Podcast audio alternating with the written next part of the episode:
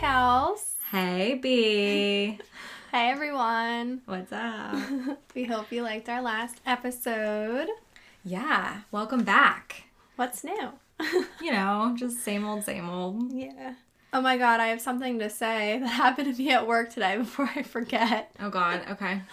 So, part of me was like, is Mercury still in retrograde? Even though I know it's not. What happened? So, I bent down while I was vacuuming and my hair your got caught in the vacuum. Does it look shorter? Did it rip hair out? I don't know. No. I don't know. But Bryn's it was- hair is literally down to like her butt cracks. so she's asking if it looks shorter. Yeah. No, it doesn't. But like, I'm like, who the fuck does this happen to? Besides me, I thought you were going to say you ripped your pants. No, I had to quickly hit the on off switch, turned it off, and then I like rolled my hair out, and I was like, oh my god. My beautiful wig. My head got pulled all the way to the end of the vacuum. Wait, it got sucked up in like the roller yeah, yeah. I thought you meant it was like one of the tools. no, like the su- like the, the sucker thing? Yeah, no, it was the actual vacuum. How did you get it out? I, I hit the off switch and I pulled it out. I, rolled- really wish I someone saw out. that. No, and I was like, oh my god. And afterwards, afterwards, they were like, I guess they like heard a commotion in the hall, and I had to be like, my hair got stuck in the vacuum. Only you. yeah, yeah. Oh god. Fun times. Happy Friday. But anyway, back to the important stuff. yeah, so we're really excited about this coffee review today. Yeah. Like we're not excited for all of them. But know. Anyone who like has sent us stuff, we're so appreciative. yeah. We can't thank you enough It for really is being amazing. willing enough to send us stuff when we are a brand new podcast. Yeah. And uh, I mean, It's we, just we still don't know if people like us or not. So. like us. Please write us reviews because I check that literally every day. there's like there's a couple like stars, but no one wrote a review. So if you know how to do that, write us a review. Oh my god, we're gonna get all these awful things. Like, No. I, I hate you. Stop talking so much. No. Um, but yeah, today's coffee is from the Square Cafe in Pittsburgh. Woo woo. We're so excited. We love this place. When we reached out to them, um, it was kind of a shot in the dark, but she, the owner, actually got back to us, and she was amazing. She went above and beyond with what she did for us. Her name is Sherry Goldstein, and like I said, she's the owner of Square Cafe. She went so above and beyond. Yeah, like Sherry, you're amazing. Yeah. She sent us not only two bags of coffee, Yeah. she sent us t-shirts. She sent us face masks. She sent us pens. She sent Clips. us clips. I opened the bag. clips. I opened the box and I was I literally felt like it was Christmas fucking morning. I I was screaming when, I know. when you showed I was like, look at this stuff. Isn't Your it mom was like, isn't it neat? Your mom was like, what the heck?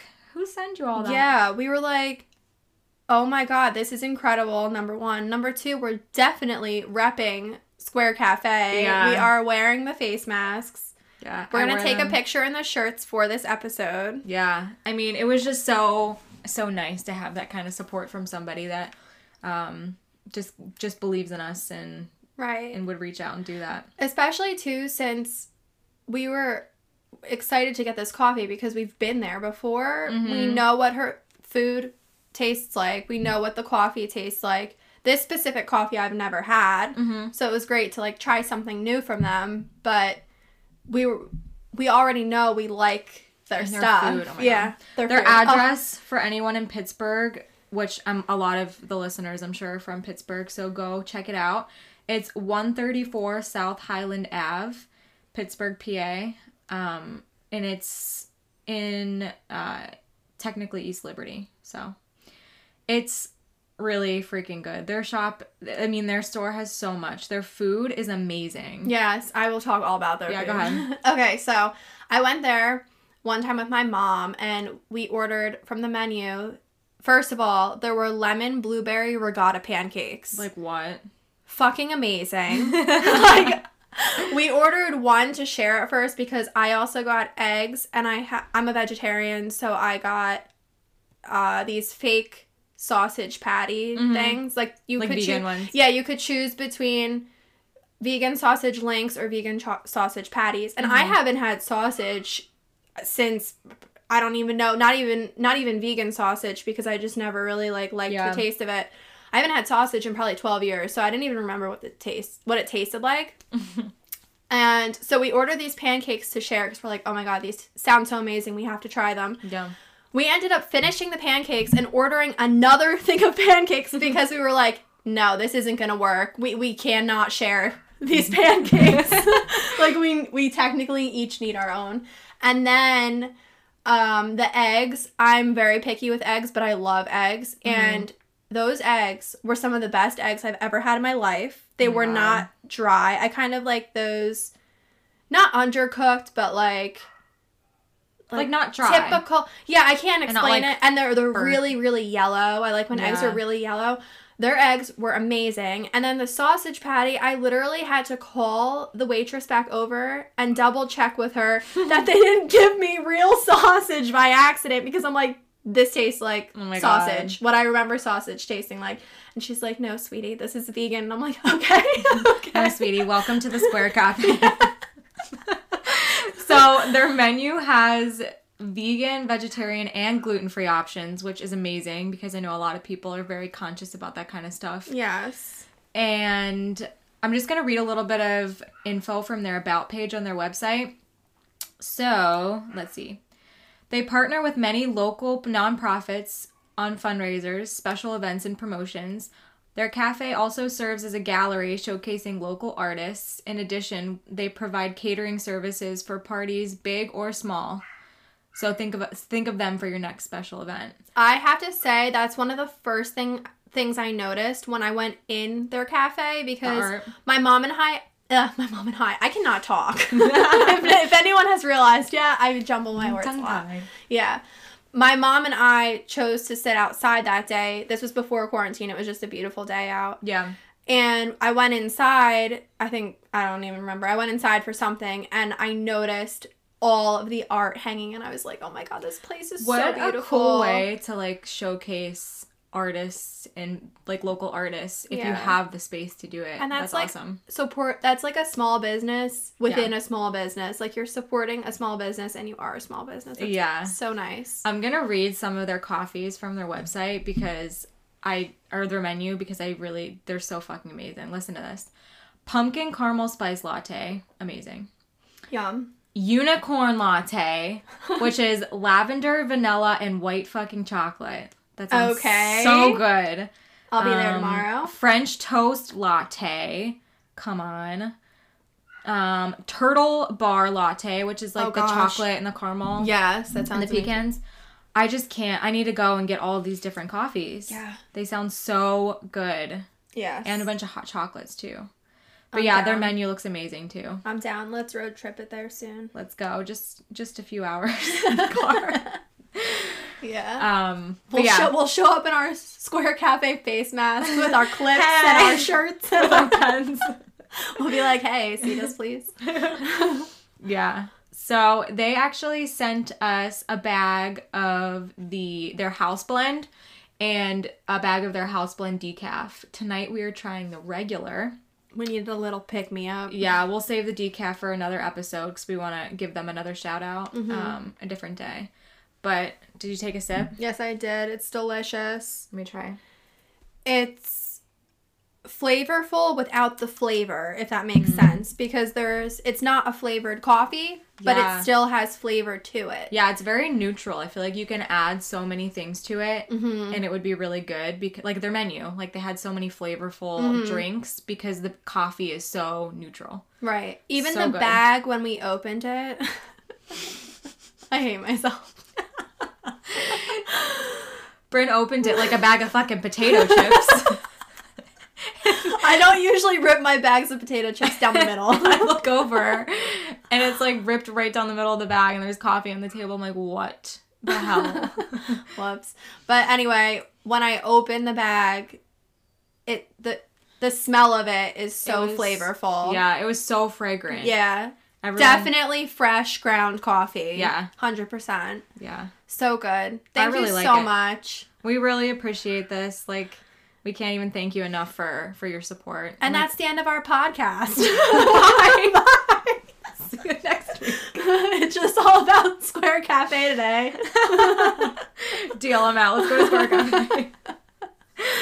oh God. Okay. Right. Are Yeah, you ready? So thank you. Yes, let's get started. Cool. All right. So grab your coffee and have a morning with us. Okay. So I realized, I just realized, I didn't know it until we started our podcast. what? Coffee makes me burp a lot. Yeah, Bryn's like burping constantly the entire episode. It's I really wish you could see her. She's like bouncing a little bit, like perfect. anyway, so today's case is about Margaret Ellen Fox. Um, she was a 14 year old female and she went missing in 1974. She had just recently, I'm just going to start with like a background of her real quick. She recently had graduated eighth grade from St. Paul's Roman Catholic Church school. school. Yes, sorry. Um, and she took piano lessons. She loved riding horses. Her brothers described her as a tomboy, saying that she could hold her own with all of them, which is tough with brothers, I bet. She loved sled riding, ice skating, and spending their summers seaside in the backyard pool. And this is a quote from her brother Joe. He said, You know, she was struggling with four brothers and everything, trying to figure out her identity at the time. Because she was 14 years old at the time. Yeah. So I can imagine that would be hard growing up with four brothers. Yeah, definitely. Yeah. I mean, I have two, and I'm like, huh. um, but they gave me thick skin. so. it's worth it. She was born February 4th, 1960. Mhm. She was freckled faced. She wore glasses. They had, at the time she went missing, they had hexagonal lenses with gold wire frames. Did you say what color her hair and eyes were? No, no, yeah. Okay, she had brown hair and blue eyes.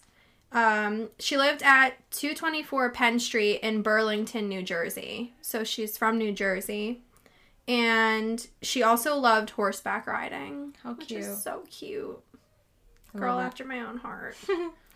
Yeah, so the day she went missing, she was last seen in a light blue long sleeved floral patterned shirt, a black and white checkered jacket, maroon flared jeans with a yellow patch on one knee, brown sandals with a heel, and a gold necklace with flowers and a blue stone.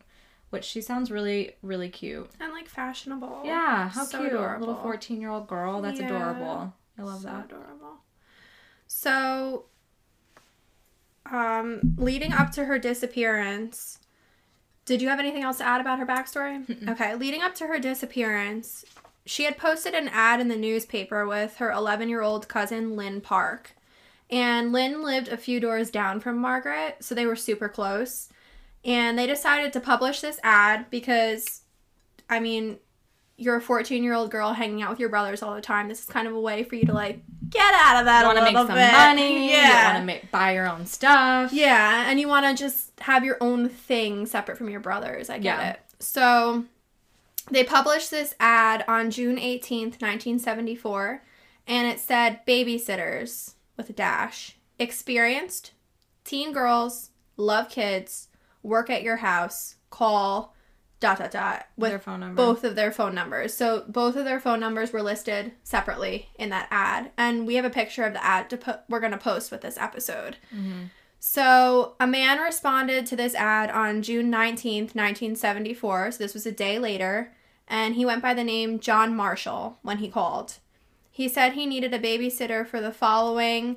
I had read in one article for the following day, and I read in more articles for the following weekend. Yeah. So I, heard thought more towards weekend. Yeah. Yeah. Okay. And he had actually called Lynn 1st Mm-hmm. So when he called Lynn, he said he had a five year old son that needed to be watched. He had a backyard for, with a swimming pool and a swing set at his home, and this was going to be in Mount Holly, so it was a little bit of a distance from Burlington. Yeah. Um, he, I he included the swimming pool and swing set because it was kind of an enticing thing, I guess. Like Yeah. he had Who told wouldn't want to do that? Right. Like he told the girls, like, yeah, like you're gonna be watching my five year old son, but you can swim in the pool, you can use the pool, you can use the swim swing set, like making it more enticing for them to, to want the job, I guess. Yeah. So Lynn had asked her mom, and her mom didn't want her working at his house. First of all, a random man's house, mm-hmm. and working so far away. So Lynn passed his contact information on to Margaret because she was like, no, like, I can't take this job. Right. And like remember back in the 1970s, it wasn't really a concern for people to be worried about. I mean, people watched pe- strangers' kids all the time Right. back then. Those were like the latchkey kids. Right. You, And you don't worry about somebody murdering or kidnapping or that just wasn't a concern. right. So I can I'm actually a little bit shocked that Lynn's parents didn't let her go Mm-hmm. um just because of the time that they lived in. Right. It's not typical of that time. Right. I mean, back then, there would be like four year olds walking down the street by themselves and They didn't lock their house. Yeah. And, Right. Kids would come home from school and babysit themselves. That was just a thing. Yeah. You would go outside and you would play until it got dark, and your parents would eventually know you were coming home. right. It was just That a was different time. Right.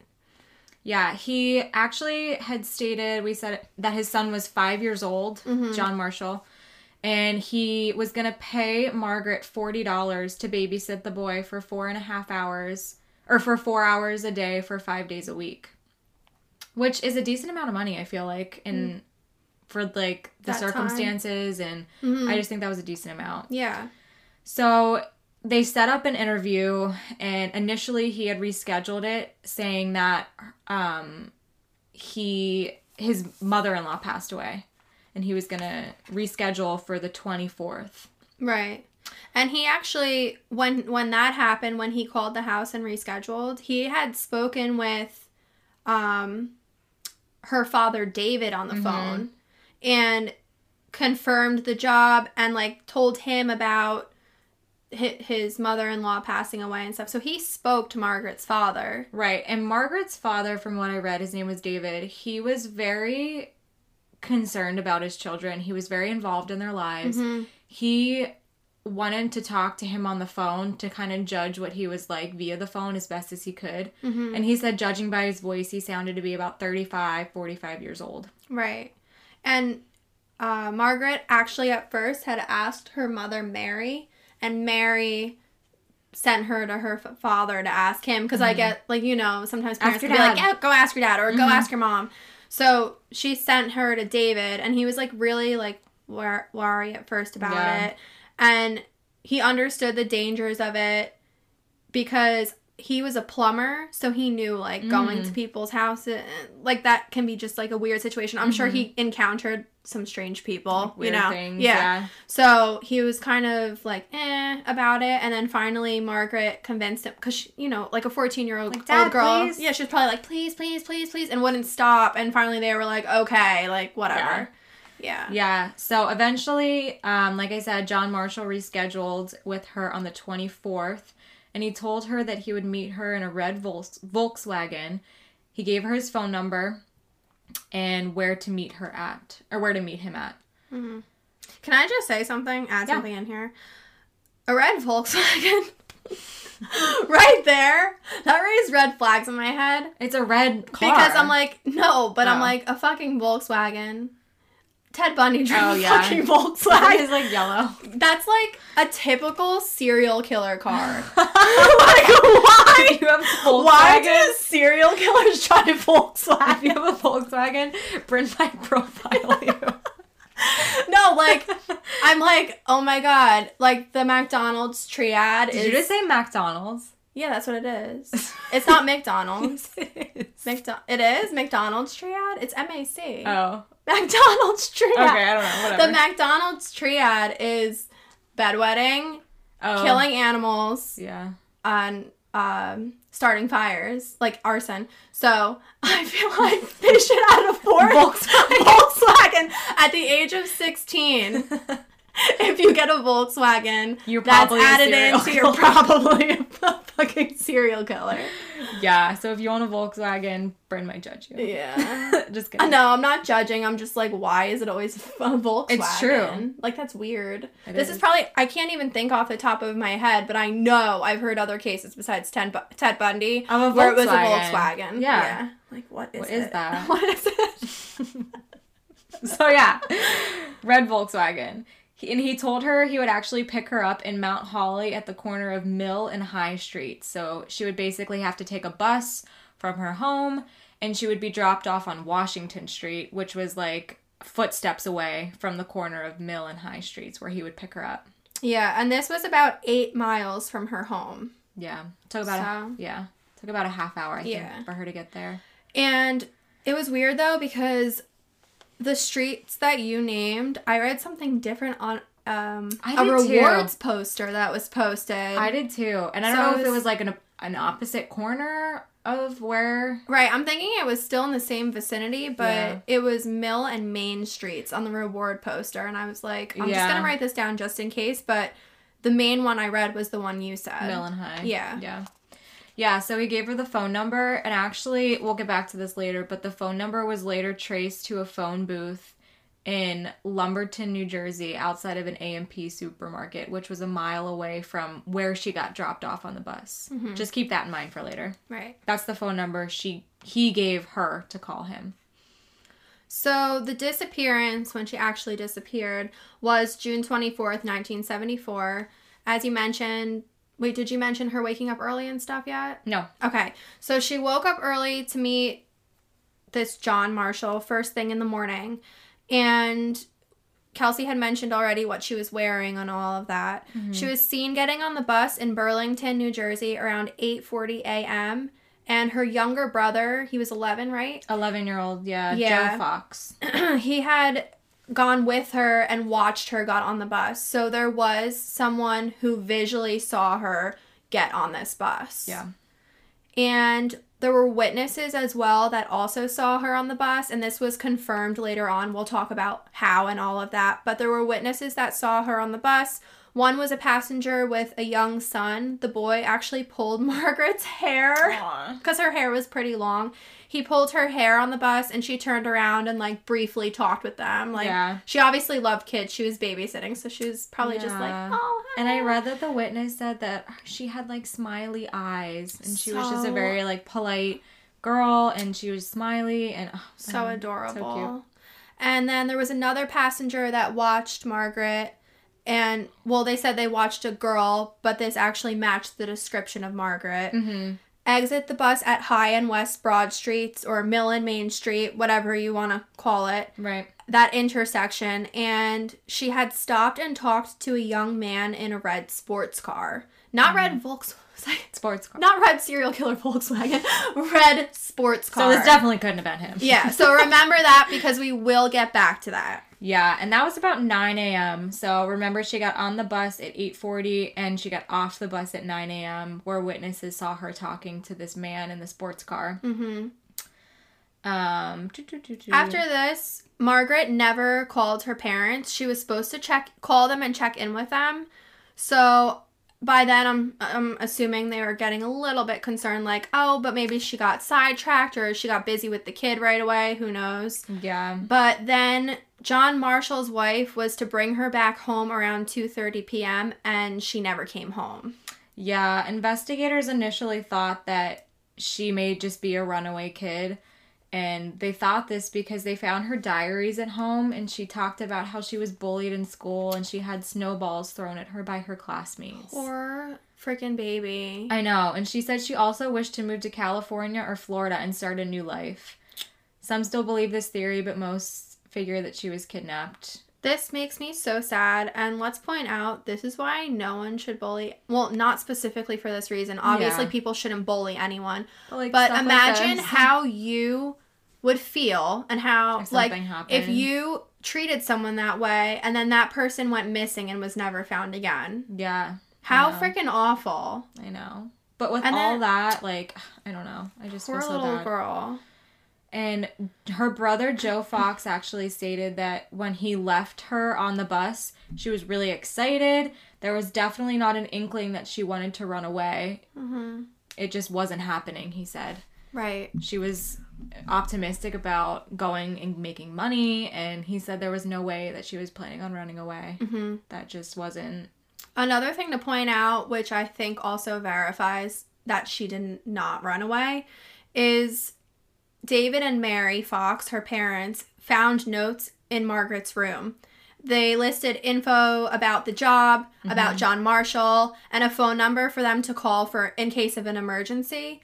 Why would you leave that if, If you were running, running away? away. Yeah, that Mhm. doesn't really make sense at all. Yeah. So then, um, with this phone number, her parents had called and asked for Margaret. So they called this phone number, and someone answered this phone and told them she wasn't there.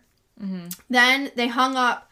They're like, let's try again. Called again, and the person answering told them she was calling a public payphone Yeah. outside an A&P supermarket on Route 38 in Mount Holly. So by that, the first person probably just was a random person like, oh, she's not here, hung up. Mhm. The next person was probably like, why the hell do you keep calling a payphone? Like, yeah. this is a payphone. Why are you looking for your kid here? Yeah. Which obviously is like horrifying for They a got parent. so concerned Yeah. after this, as any parent would. Yeah. Margaret actually, or Margaret's mom, Mary, actually started calling all of the John Marshalls in the area. I assume by like a Mhm. pay or um, phone, book. Yeah. and she came up with really nothing from that. And her father, David, went to the Mount Holly area and just searched for her by himself. He was like, such a dedicated man. Well, both of her parents were dedicated, but there's like a continuation with how hard this man looked for his daughter, and it's just so Yeah. sad. It's really sad. So they actually decided to report her missing on June 25th at 12:30 a.m., which was technically later that night. Mm-hmm. And within a few hours, the police started recording phone calls to the residents of her house. Props to the Burlington, New Jersey slash whatever New Jersey police were involved on this case because Yeah. you rocked it from the get go. Like they, they were on their shit. yeah, they really, really made an effort to find this girl and like be on top of it right away. They began searching immediately, search parties immediately. They Recorded the immediately calls. yeah they retraced her footsteps so they went back they ended up finding that's how we got these conversations with witnesses who saw her on the bus they ended up finding these people who had seen her Which is crazy. yeah Like, how did you track them down? yeah they interviewed her parents right away like they were on their shit Yeah.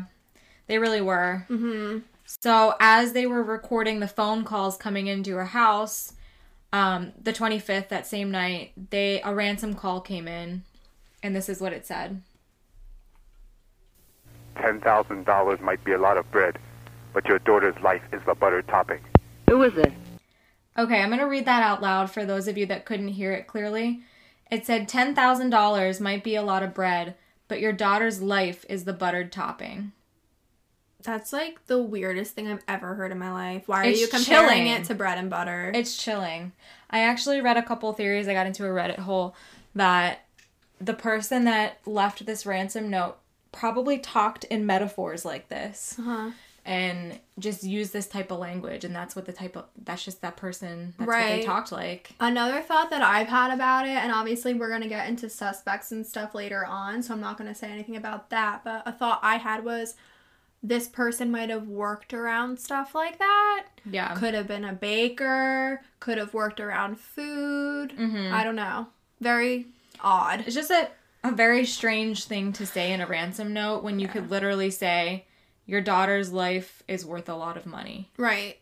Like So odd. it just doesn't make really really any sense. Yeah. So during this time, neighbors had also stopped by to show sympathy. Parents were notifying authorities about men trying to lure their daughters with fake job offers or babysitting jobs. People were getting involved and trying. This was a huge thing in New Jersey. Yeah, their town actually didn't waste any time and started their own search parties Yeah. within their community. newspapers were covering everything and anything. Yeah. Every detail they could get their hands on, it was in the freaking paper. yeah. Um, so four days after, well, actually, Real we quick. should probably say that the person on the phone call was never identified. Yeah. And honestly, that audio wasn't released until recently, as in like Last year. last year. Yeah. which pisses me off because how is anyone supposed to recognize his voice and identify him 45 fucking years later? He's he's long gone probably. Yeah, and like anyone that was alive to possibly identify his voice and like maybe those metaphors or the way he talked isn't alive anymore, probably. Right. And if he is still around or she, I, I mean I shouldn't Yeah. like identify it like that. But if he or she is still around, if there were two of them, them involved, if there really was like a wife and a husband involved, Mm-hmm.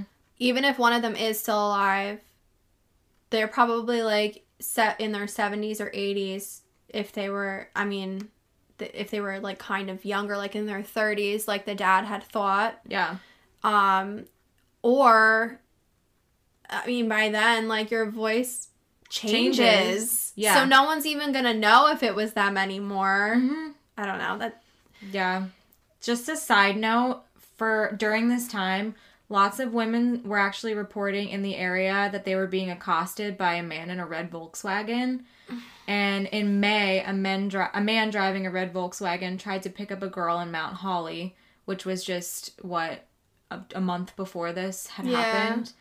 And a sketch was then released in August of that year, um, relating to that person that tried to pick up the girl in Mount Holly. I think that one solution for this to find out if anyone knows this person's voice, and maybe one of the only solutions would be if you were younger back then, Mm-hmm. around her, around 14 years old, or Yeah. in your 20s or teens, to listen to this audio and see if you remember anyone you knew that sounded like that Right. or that used that type of lingo because like you said anyone older Probably be gone or yeah forgot about it. yeah like anyone who is actually around this man's age might be too old or have passed away by now so Yeah. uh And just the fact that like I don't know if I mentioned it, but it took them it took the FBI 45 years because they were editing it and enhancing the quality of it so people could actually understand what the man was saying on the phone. right Um so this isn't technically the original. This is after years and years and years of the FBI editing like the enhancing quality. the quality yeah Right. and i mean part of me doesn't blame them because technology obviously wasn't what it was back then with what it is now Yeah. but at the same time 45 years like that's a little much like that's a lot. yeah that seems like it was Like it was probably held. forgotten or left on the back burner much longer than it should have been Mhm. or yeah held i mean i understand that police hold back information a lot of the time because they don't they only want the perpetrators to know specific details to Yeah. verify but an audio thing like that seems more efficient to be released to the public for helping right. find this person And remember, I said this was he called this ransom um, message in the night that she went missing. Just Right. a, just a little side note there. Yeah. So now that we've like rambled on. on that, four days after her disappearance, they received another phone call to the house. He said he still had Margaret and again demanded ten thousand dollars. And a note arrived about one day after that with mm-hmm. specific instructions for the money delivery. He said the money was to be put in a box with blue wrapping, the same color as her blouse. So that kind of verifies, unless the newspapers had released this information, which they could have, mm-hmm. because they probably did release what she was wearing and stuff, I'm assuming. Probably. Yeah. Um, he said Margaret was okay and, quote, we only tore her blouse and broke her glasses Right. and then a letter repeating the phrase on the phone call and signed so long again this is in quotes with the letters s l a capitalized yeah. was on the note Right. That was at the end of the note. right And- so some suspected kidnapping was linked to the Symbionese, I don't even know how to say this, Symbionese Liberation Army, which was linked to the alleged kidnapping of the newspaper heiress Patty Hearst. Right. So SLA they took um the initials because they were highlighted on the note and they were like what what initials are SLA SLA and then they realized oh the Symbionese Liber- Liberation Army which was a terrorist organization like you said kidnapped Patty Hearst which like that could have been a lead for them at that point. Or just a stage thing, because that kind of reminds me of the Jean, Jean Ramsey letter. Yeah, stage. How it looked, they made it look like it was like a terrorist organization Yeah. that took her. Right, and the SLA were not active in New Jersey at that point. At least they weren't known to be active in Mm-hmm. New Jersey. So that's that was at the bottom of the note, and like we said on the top, it was the instructions of where to put the money. Mm-hmm. Um, Didn't you have more about what was in that second note? I think you did. Yeah. So after, well, this is after the fact. Mm-hmm. Um, the ransom was never paid because they were expecting a follow up of where to drop the money. Her parents were very proactive. Dave and Mary, they went out and got the money out. They were Mm-hmm. ready to give him this ransom money if it meant getting her daughter, their daughter back. But they were never given follow up instructions on where to. Right, like the exchange the money. location. Yeah. Right. So Just how to wrap it, which is fucking weird. right in a blue wrapping. Yeah. which is strange. But uh, don't tell me where to bring this. Right. So, two days after the fact, they're waiting, waiting. They received another letter saying $10,000 was a lot of bread, but your daughter's life was the butter topping, which essentially meant that the deal was off.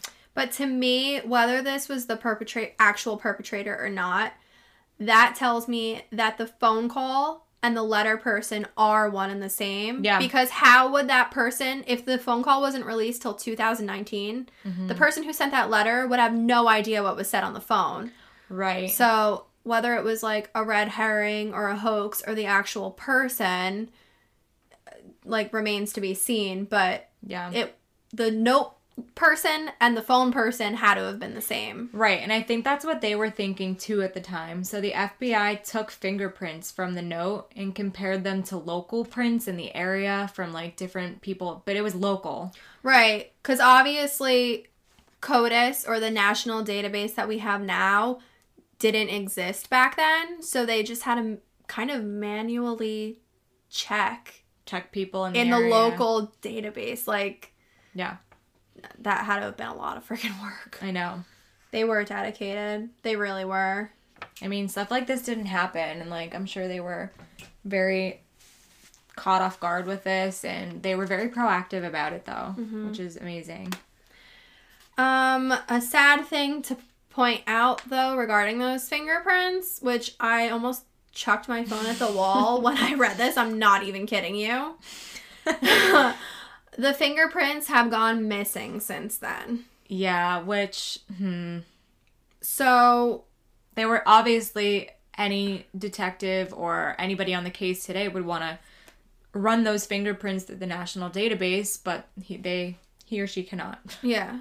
So, uh, they have to be somewhere or I don't uh, I mean, they're I guess like after years and years there can be mishandling of stuff or if if you move from one place to another Yeah, losing stuff in the process. I don't know, but that just seems like a really awful thing to misplace. I know. And when you don't have that many leads on a case, you should be extra careful with the tiny little bits of evidence you have. Yeah.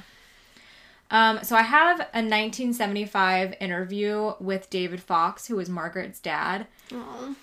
which it kind of broke my heart reading this. But it says, David Fox says, we guarded them too closely, maybe, them meeting his children. She used to say we protected her too much. He told the Burlington County office, County Times in 1975. As I think back, it didn't seem like we did anything wrong in letting her go. It was daylight. Like that was what they thought. That's what people thought. That was the norm back then. Yeah. God, that breaks my heart. Yeah. Ugh, those poor parents. So, I'm up to the suspects and persons or people of interest, if that's where you're at. Same. Okay, so our first one, we have. I'm going to start it out with Mount Holly Police Lieutenant Benjamin English. He is not the suspect. he just helped find the first suspect. Yes, yes, yes. Mount Holly Police Lieutenant Benjamin English heard the name John Marshall and he thought of his friend Jack Marshall or John Marshall, I guess some people also refer to him as. Yeah, I heard a mix of John or Jack. Yeah. Um, So this man was actually the manager of the A&P store where the payphone was, yes. which I find a little bit interesting. That his name was John Jack Marshall. Right. Unless someone had gone to that A&P store before, or literally were just in there before they made the phone call and they saw his name tag and they're like, "Oh, I'm gonna say my name's Jack Marsh, John That's Marshall." what I was kind of thinking, because like, if anybody in the area went inside and then he left the phone number for that that payphone there, yeah, like that's an easy target. yeah, For like a kind of a setup. But I just thought it was a little bit odd.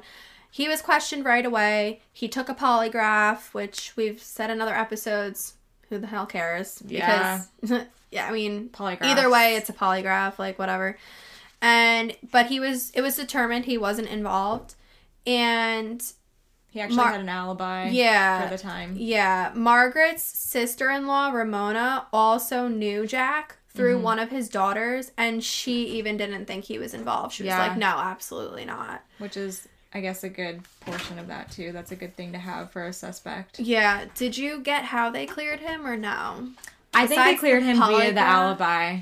And the polygraph, hopefully not. Yeah, Because if he's know. a socio- sociopath, he passed it. But yeah. um, then oh god, I just said it. I'm trying so hard. You're doing good. trying so We're both doing good. Okay.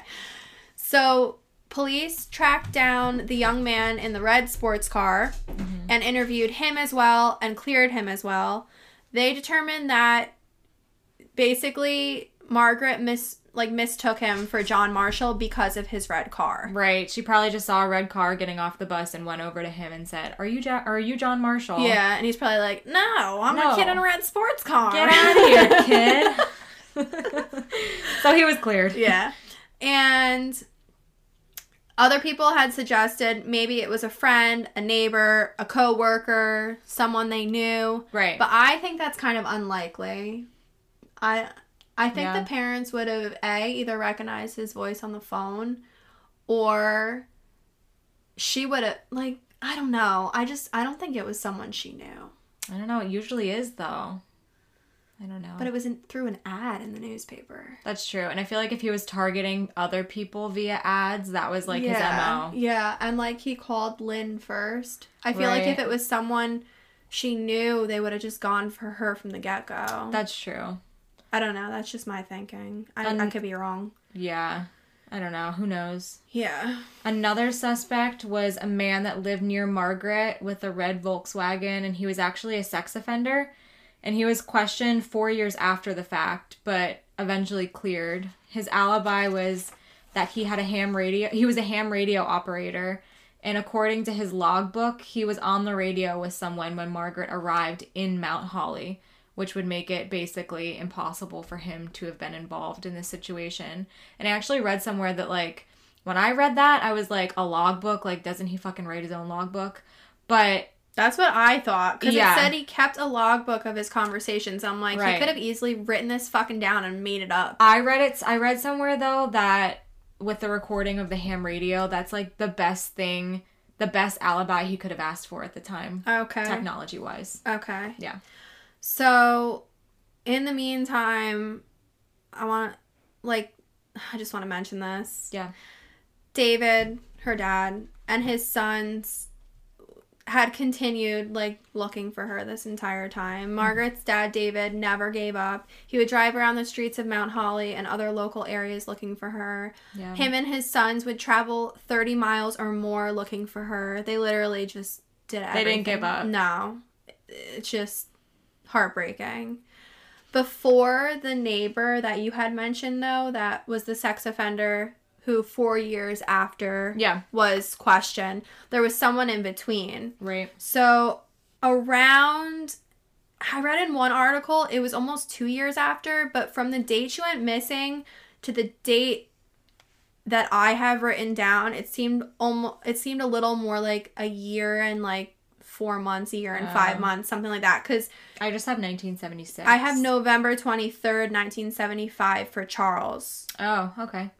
Maybe this is conflicting dates because like we've said in the past especially when it dates back to Things like older dates yeah and articles aren't you can't always rely on articles to have the same information Yeah. we try our best It's like a game of telephone, honestly. yes yes and like we do our research we go through we compare. So that's why we like to mention both dates just it has to be one or In the case. Other we yeah we just don't want to have somebody involved in this case or involved in her family listen to it and be like these they don't know what they're talking about. They're saying the wrong dates. Right. but like we don't know which one for a fact is true because there's so much conflicting info so we want to give both. Right. Just in case. So I have November 23rd, 1975. There was a man named Charles Clobridge. He was in Montgomery County Jail in Norristown, PA for larceny. he confessed to unsolved the unsolved murder of Margaret Fox. He said he picked her up in Mount Holly and took her to the Catskill Mountains and strangled her and threw her off a cliff. This is his story. yeah. So, because the investigators were freaking badass and on their shit, they, I read, actually flew hel- helicopters Oh my god. to these mountains and on Thanksgiving weekend in 1975 searched this area, searched the mountains. I have the chills Wow. because they were so amazing. wow. Yeah. And found nothing. Yeah, it was later deemed a hoax and that he actually had no involvement in the case. Yeah. They actually also had Clobridge bring him, he said, I have in quotations, brought them to the spot. Mm. and remain her remains were still not found. And eventually, like you said, he changed his story. Investigators noticed things weren't adding up, Mm-hmm. and they were basically like, "You're full of shit." What a horrible thing to do to a family so full of hope. Yeah. Like trying to find their daughter. Yeah, and Like For- you're not already a shitty person for being in jail, but like, ugh.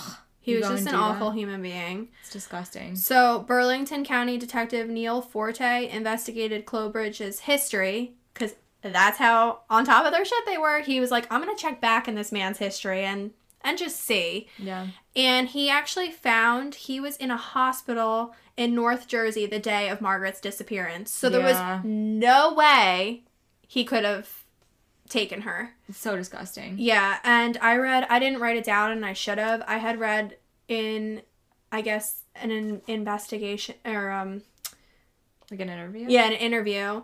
They sat down with him after and were like, why did you tell us all this? Yeah. What? I, and he was just like, I don't know. I don't know why I did. Ew.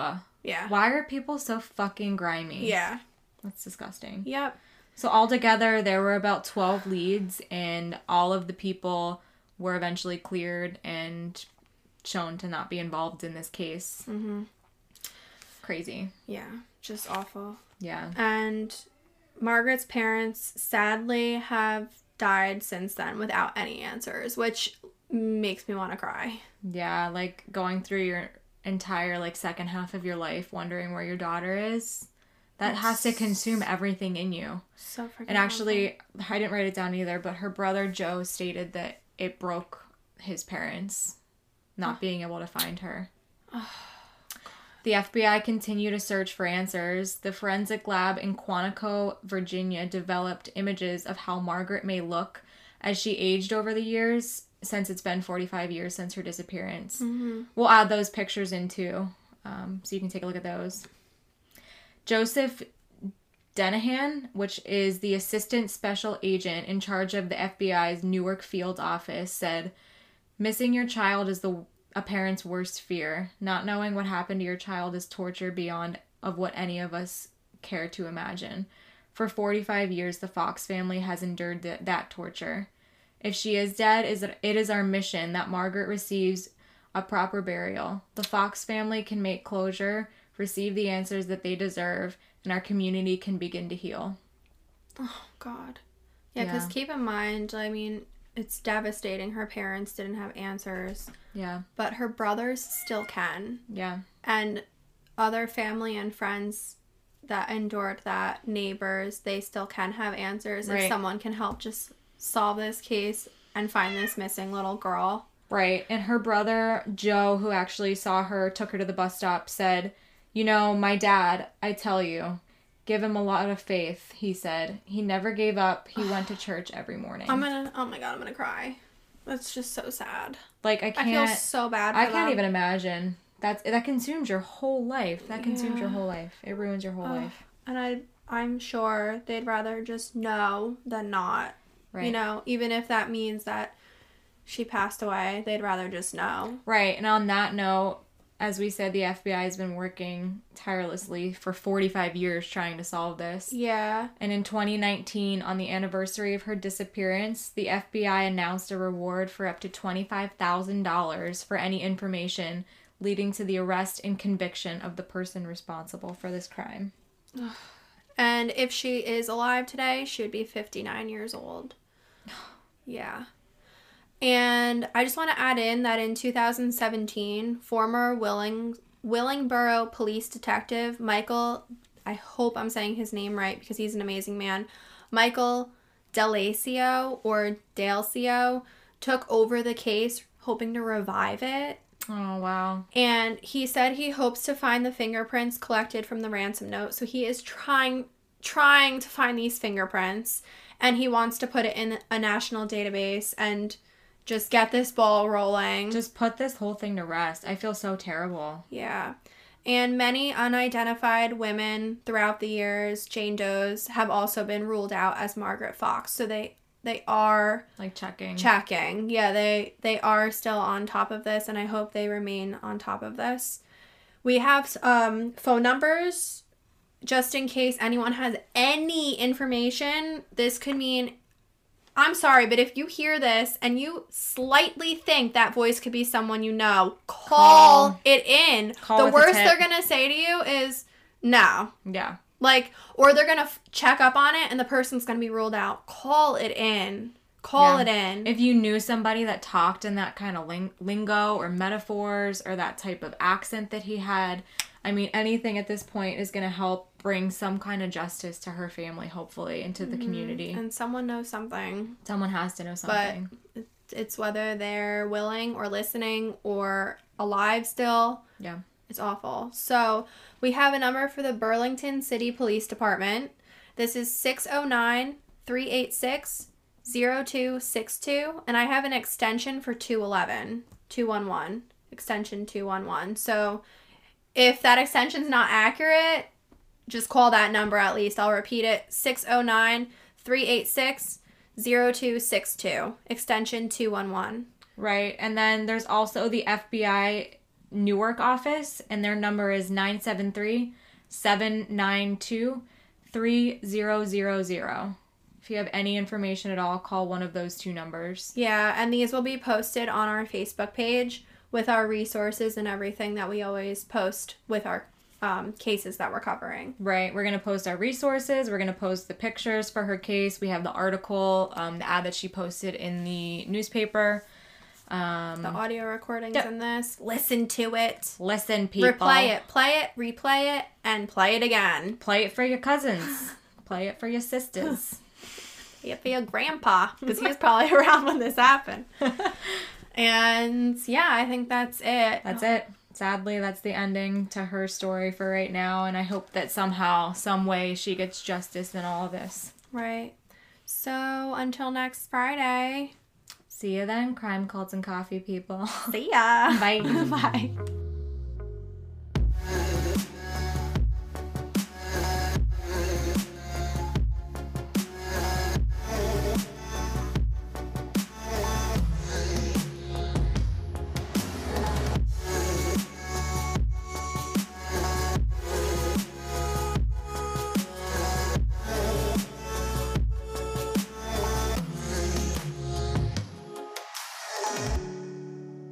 More information regarding this case and our resources, Follow us at Crime Cults and Coffee on Instagram and Facebook.